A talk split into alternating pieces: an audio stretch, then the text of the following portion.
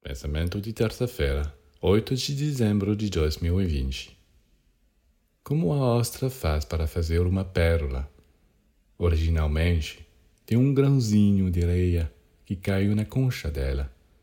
E esse grão de areia é uma dificuldade para ela. Isso a irrita. Ah, disse ela para si mesma, como posso me livrar disso? Isso me arranha, me faz comichão. O que eu posso fazer? E ela começa a pensar. Ela se concentra. Ela medita.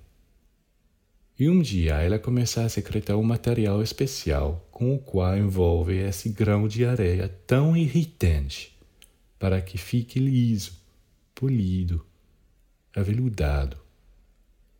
E quando consegue, fica feliz. E ela diz para si mesma: superei uma dificuldade. Portanto, esta é a lição da ostra perlífera.